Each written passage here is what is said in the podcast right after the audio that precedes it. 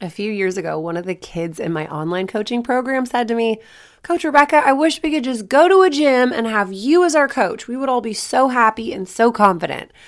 And that warmed my heart. And I was like, oh my gosh, that would be the best. And that comment stuck with me for years. So now I'm going to do something about it. I am inviting gymnasts from all over the country to join me for the first ever Confident Gymnast Camp this August 3rd and 4th. This camp is all about breaking through mental blocks. So if you're struggling with a skill and you want me and my team to help you break through in real time, then check out confidentgymnast.com for details. Hi, guys. On today's podcast, I'm going to be talking about the two reasons why talent is actually the main cause of fear and anxiety in athletes.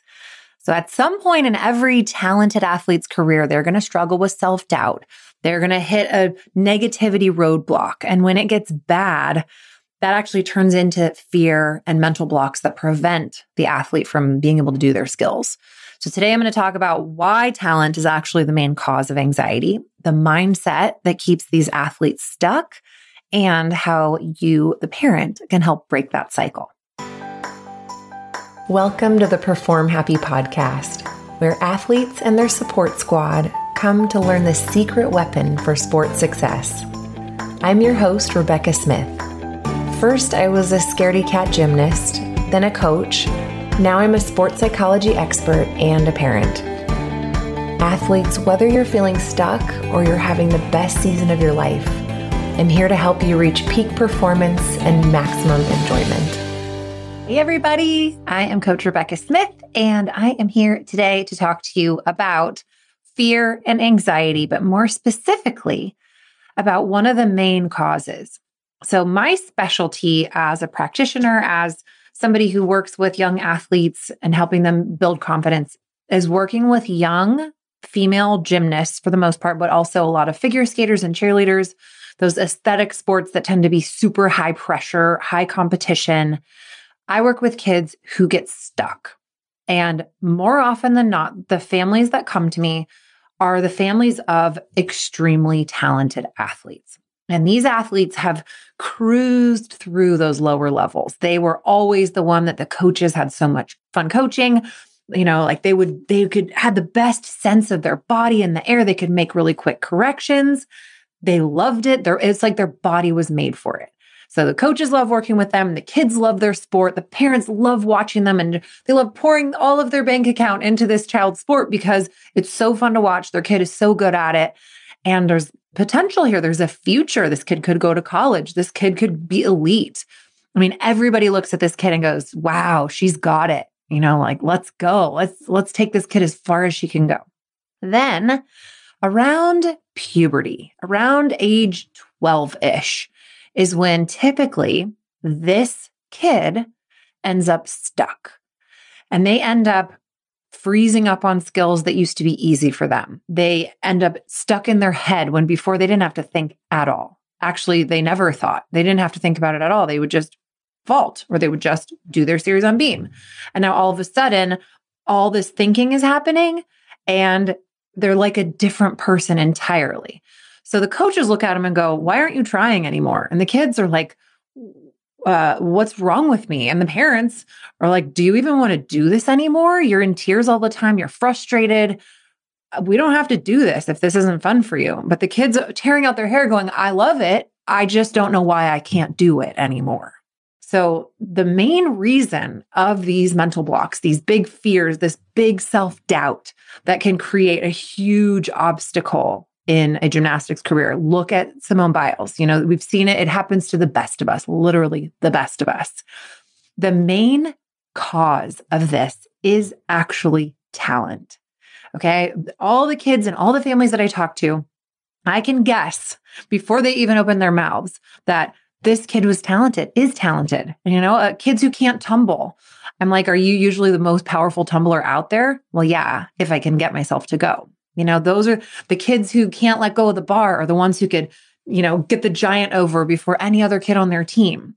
So there's something that is definitely related. And I'm going to talk about the two reasons why talent is so directly related to this phenomenon. And then also at the end, parents, I'm going to tell you what you can do about it. Okay. There, you're not, it's not hopeless. And even, you know, parents, even if your kid wants zero help from you, there is something you can do to help if your kid is experiencing this. So the first thing that goes hand in hand with this concept of talent is a fixed mindset. Okay. The type of mindset that gets an athlete going 100 to zero, you know, not zero to 100, but 100 to zero, like just screech, put on the brakes, is a fixed mindset. And what I mean by that is there's two different types of mindsets a fixed and a growth mindset. A fixed mindset has this belief that's been installed over a number of years that you are dealt a hand in life. You are dealt a certain amount of intelligence, a certain amount of talent, a certain amount of humor, a certain amount of, you know, good looks. You've got sort of this like, here you go, kid. This is your life. Go make the best of it. Some of us get this amazing amount of talent. Some of us don't. So here you are. You have this card in your hand. Go do it. You know, don't mess this up, basically. So the kids, they're like, wow, I'm so smart. I'm really good at my sport. This is just who I am. Okay. On the other side, uh, somebody with a growth mindset believes that you get what you get and you can grow from there through discomfort, through expanding, through effort. No matter where you are, if you are the dumbest kid in class, through the uh, the right amount of effort and the willing to get out of your comfort zone, you can increase intelligence. And your brain is making little fireworks every time that you get over one of those mental hurdles. And your brain is making mental fireworks every time you get over one of those physical hurdles in your sport.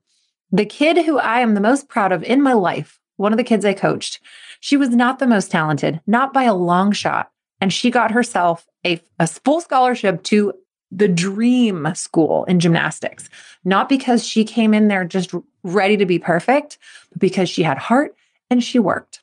Okay. So the problem with talent is that you tell these kids, well, you're amazing. You're so great. And then they hit a wall and they go, oh, I guess my talent has run out they don't understand. They don't, they haven't learned to equate their effort, how hard they're working, the fact that they're showing up week after week, getting out of their comfort zone, doing things that no other kids their age are willing to do, except for the ones on their team. They don't look at the amount of effort they've put in. They just relate all of their success to talent because everyone has been telling them since they were little that their talent is the reason that they're great. So they hit a wall and it just feels hopeless. The negativity rushes in and they feel like they can't accept help because another hallmark of a fixed mindset is that you don't want anybody to know you are suffering or struggling because you still are trying to fake, quote unquote, fake that you're as talented as everyone else thinks you are. Okay. So, so for me, everyone told me I was smart my whole life. And then I get, I get into college and I take this computer science class and I was like, I'm dumb. I can't. I don't know how to figure this out. I quit. I dropped that class so fast because I did not understand what it was like to struggle learning something. I didn't know. I didn't know that, yeah, if I had actually put some effort into that, I could have been great. I could have been a computer programmer, everybody. I'm glad that I wasn't, but I didn't know that. I was like, I am so smart. Oh, except not this. And then I quit. It's this very black and white thinking that you either have it or you don't not that you can earn it. Okay. So they don't want to say, oh no, I'm struggling. I need help because they're still like, I'm fine. I'm fine. Everybody, I'm fine. I'm fine. I'm talented. I'm over here being talented. Don't, don't pay attention to me. They have this massive dose of imposter syndrome because they feel like everyone has put this thing on them that they don't deserve. That, well, maybe I'm not actually as good as everybody thinks I am. And so I'm just going to pretend I'm fine they're the kid who's the least likely to ask for help if they're struggling because they're trying to figure it out on their own so that nobody's going to catch on that they've been faking their talent all along. I know it sounds a little dramatic, but that's what's happening in these kids because they feel like my talent is my identity. And if my talent has gone away, I will die. It, it feels completely devastating. So they, ugh, right? The, that fixed mindset keeps them very stuck. Okay. The second thing, the second reason why talent is the major cause of these mental blocks is a massive fear of failure. For a kid who has had success after success after success throughout their whole career, you know, little failures here and there, but nothing really. Then they hit a moment in their career where the skills get bigger, their mind gets a little bit, you know, puberty comes in and they start getting just more aware. I feel like it's that that Adam and Eve moment where it's like their eyes open and they go, "Oh my gosh, I could get hurt." Huh? Oh, I didn't. Oh, now what do I do? So they've had that awakening that they were just like flipping and flying and everything was great. and all of a sudden they're 12. Oh, and they're failing.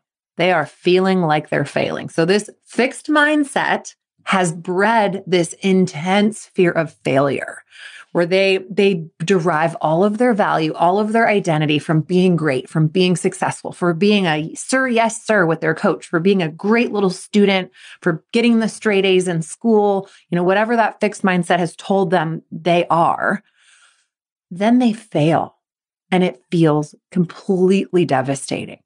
And the process of working through a fear or a mental block requires a lot of humility. You have to own that where you are is where you are. These kids like to be like, well, I should have, I could have, I would have. I can't, like, they just can't grapple with the reality of the only place I can do my beam series right now is on the line on the floor. They can't grapple with that. They can't accept that. All they do is completely just compare themselves to where they should or could or would have been, or where their friends are, or where they're supposed to be by this point. So failure is completely terrifying. And failure is the way. failure is the way to success. You know, for that amazing athlete I had the privilege of coaching, failure is the way. That girl was not afraid of failure because she just got up and she mm-hmm. tried. And gymnastics always was a little hard. So she was like, Yeah, I fall sometimes. No, I'm not going to make every single one. I'm just going to keep trying. Again, that effort was the, the major motivating thing, not I have to prove something to somebody. Okay. They're afraid of failing because they don't want to let people down. Because there's a lot of people riding on this success. There's a lot of people excited for you. A lot of people really happy watching you succeed. If you don't, then you feel like you're letting everybody down and yourself. So failure is that like dirty word that we just don't do. We don't fail. Okay. So if this sounds like your athlete, they are so not alone. I literally talk to kids like this all day, every day. You are not alone. There is so much hope. And parents, here's what you can do right away to start helping your athlete either kind of dig out of this hole or prevent this from happening. Stop praising them for their talent or their intelligence. Praise them for these three things attitude, effort, and progress. That's it. Do not brag about your talented gymnast. Do not talk about their potential. Do not talk about all those things that are going to set them up for these massive expectations or like, oh, last year she was amazing. She's going to be even better this year. Keep your expectations to yourself. Expectations actually prevent your athlete from trusting themselves because they're instead out in the future feeling like they're already failing and already letting you down based on those expectations. So again, do not talk about talent. Do not talk about natural abilities. Do not talk about how she was made for this. Talk about how she has a great attitude. She really works hard and she's making progress every day. And if she rolls her eyes at you and is like, I am not making progress, mom, I'm still stuck on the floor, be like, yeah, but you know what? It's looking even better on the floor than it did yesterday. And I am proud of you. And that's it. Okay. Then with the fear of failure, what you can do as a parent is you can stop being afraid of them failing. Hey, what a concept. If you want to help them to not be afraid of failure, you have to allow them to fail. And now I don't mean you're going to like stick your foot out and trip them in the hall. Like you're not wanting them to fail, but you're allowing them to fail. You're not doing the snowplow mom thing that's like clearing the path and everybody please make way for my talented child. Instead, you're like, Hey, kiddo, I'm so proud of how you got back up there and tried. You are instead praising the resilience you're talking about how how much of a champion you have to be to get back up and keep trying. And then you help them identify the lessons learned from each failure. Because every failure is the best source of wisdom that's going to help them to become not only a better athlete, but also a better human. So you're praising their resilience and you're helping them to identify, like, okay, now we know. Good to know. Cool. Now what? Okay. So it's it's not it's not hopeless. And if you're experiencing this, please feel free to send me a DM. Tell me about your kid. This is what I do. I would love, love, love to support you.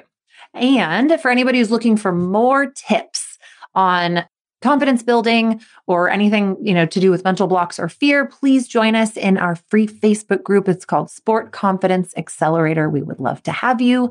I'm going to be as we cruise into next month, I'm going to be doing a lot of talking about performance anxiety because we are getting closer to the optional gymnastics season. So if you have a little worry wart in your family, then definitely hang out with us in that Facebook group and I'm going to give you lots of good tips. And I will see you again soon. Thank you so much for joining me for this week's episode of the Perform Happy podcast. If you're ready to unlock your maximum sport potential, head over to performhappy.com and join us. You'll be training alongside world champion athletes and Olympic hopefuls.